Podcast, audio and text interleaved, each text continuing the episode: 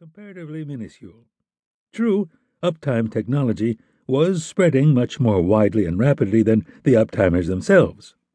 But for most people, that technology was still on a level with Kresse's flashlight. One or two minor gadgets.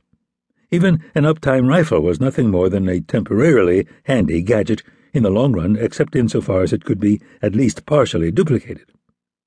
For all of their partiality toward the uptimers, there were some things about the Americans that irritated Kresse and his people. What they'd heard of them, rather. Except for Anna Piesel, none of them had ever met an American in person, and Anna's contact had been brief and incidental. She'd literally bumped into the man as he came out of a tavern she was entering in Saalfeld. He'd said, Excuse me, in heavily accented Ami-Deutsch, and gone on his way.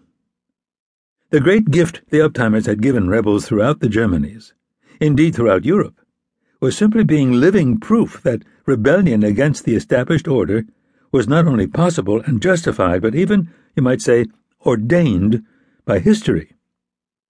The biggest irritant was that the Americans seemed to assume, blithely, ignorantly, and arrogantly, that they needed to bring the word of revolution to the benighted and backward Germans. That was a bit absurd as well as aggravating given that the Germanies had had more in the way of rebellions and revolts over the past two centuries than the Americans had ever experienced. Just to name one example, their leader, Georg Kresse, was the descendant of one of the leaders of the Peasant War a century ago. Nor were those two Kresses unusual. Another relative, Hans Kresse, one of Georg's cousins, had been one of the leaders in the town of Mela when they drove out the soldiers who'd been occupying it. It was a minor irritant, however, and there was always the possibility that the attitudes of the Americans had become distorted in the process of being passed on. Here, in the mountains of the Vogtland, in southwestern Saxony, Kresse and his rebels had been isolated from the developments that had swept over Thuringia and the northerly Germanies after the Ring of Fire. To add to the problems, the enemy against whom they were fighting, the Elector of Saxony, John George, had been officially an ally of the Americans and the Swedes. True, the alliance hadn't been a very friendly one, even before John George betrayed Gustav Adolf at the start of the Ostend War. Still, it had apparently been enough for the uptimers to keep a distance from Saxon rebels. Happily, that situation was now ending. Emperor Gustav Adolf's long expected invasion of Saxony and Brandenburg was imminent, and that would transform the entire situation. Kresse and his people had hopes that thereafter the more admirable qualities of the uptimers would come to the fore. But that remained to be seen. In the meantime, Georg Kresse had business to attend to. He turned to Kuffer. Summon the men, Wilhelm.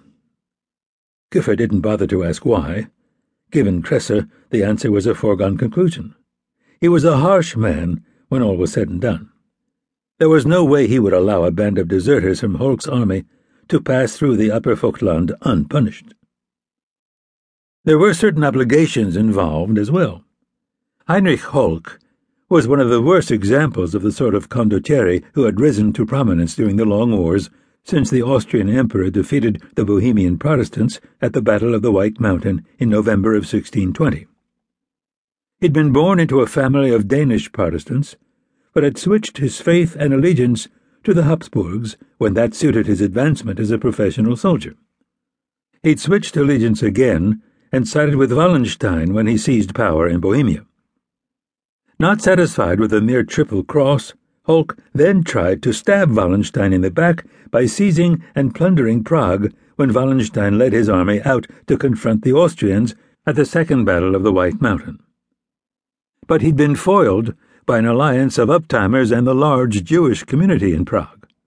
Upon hearing that a victorious Wallenstein was on his way back to Prague, Holk had immediately fled north to Saxony, where he'd offered the services of his army to the Saxon elector, John George. Demonstrating once again his seemingly bottomless stupidity, John George had accepted the offer and placed Holk in charge of maintaining order in the Vogtland. Since then, Holk a man sometimes described as a one eyed, drunken mass murderer, had turned the unrest in the Vogtland into outright rebellion with his rapacious brutality. Holk's army was notorious for committing atrocities.